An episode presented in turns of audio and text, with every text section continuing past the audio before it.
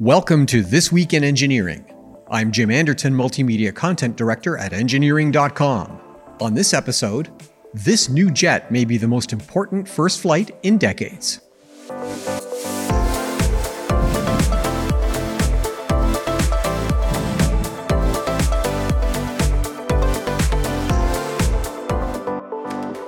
Today's episode is brought to you by Engineering.com, a globally trusted source for engineering content. Check out this and many other exclusive videos for the engineering professional found only on engineering.com TV today. Building commercial airplanes, well, it's a tough way to earn a living. Despite uncertain economics, frequent airline bankruptcies, fuel price shocks, and ever increasing government regulation, airframers have spent a century improving the product. Now, a few aircraft have proved to be inflection points in aviation technology, airplanes that changed the very nature of passenger flight services. In the 1930s, this airplane, the Douglas DC 3, created the modern airline industry with a combination of high capacity for its day and sensible operating economics that kept it in the air for decades.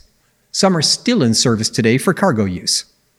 In the late 1950s, this airplane, the Boeing 707, created what we now know as the industry with high speed flight over oceans and across continents at stratospheric altitudes, pressurized and above the weather.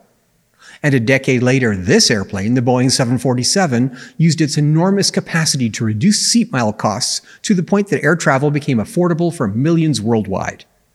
And this airplane, the Airbus A300, represented the first credible non US competitor in the global airliner market and launched the era of wide body twins that is still the standard today. And now, just last month, there is this the first flight of the Comac C919 airliner. Unlike those other aircraft, the 919 doesn't break new technological ground or fly higher or faster or carry more people than its competition.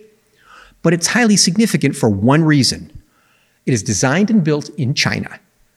The aircraft, which can be configured to seat between 158 and 168 passengers, can be ordered with a range of between 4,000 and 5,500 kilometers, about 2,400 to 3,300 miles positioning it as a competitor to both the Boeing and Airbus cash cow programs, the 737 MAX and the A320 series.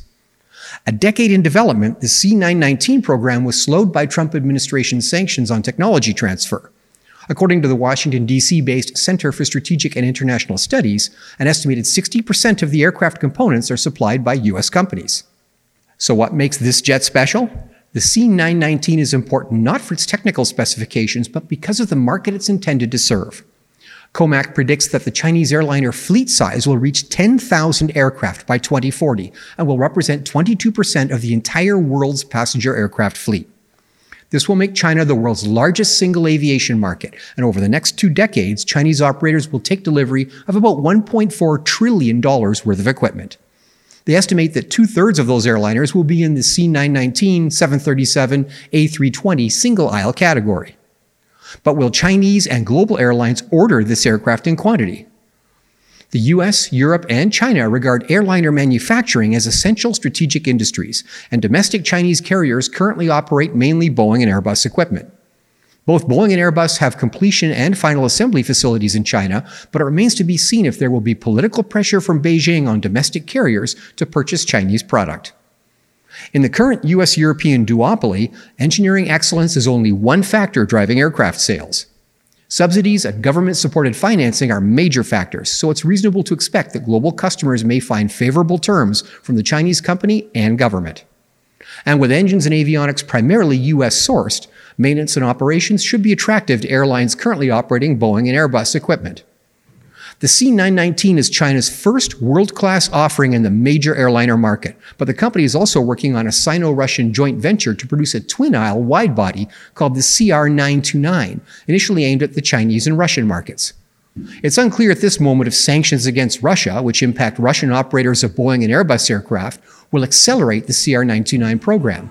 But the C919 is aimed at the enormous single aisle twin jet market that has been owned by Boeing and Airbus for a quarter of a century. Is there room for three major airframers in the global market? We're soon going to find out. Well, that's it for this week's episode of This Week in Engineering. To check out these podcasts as videos, visit engineering.com TV.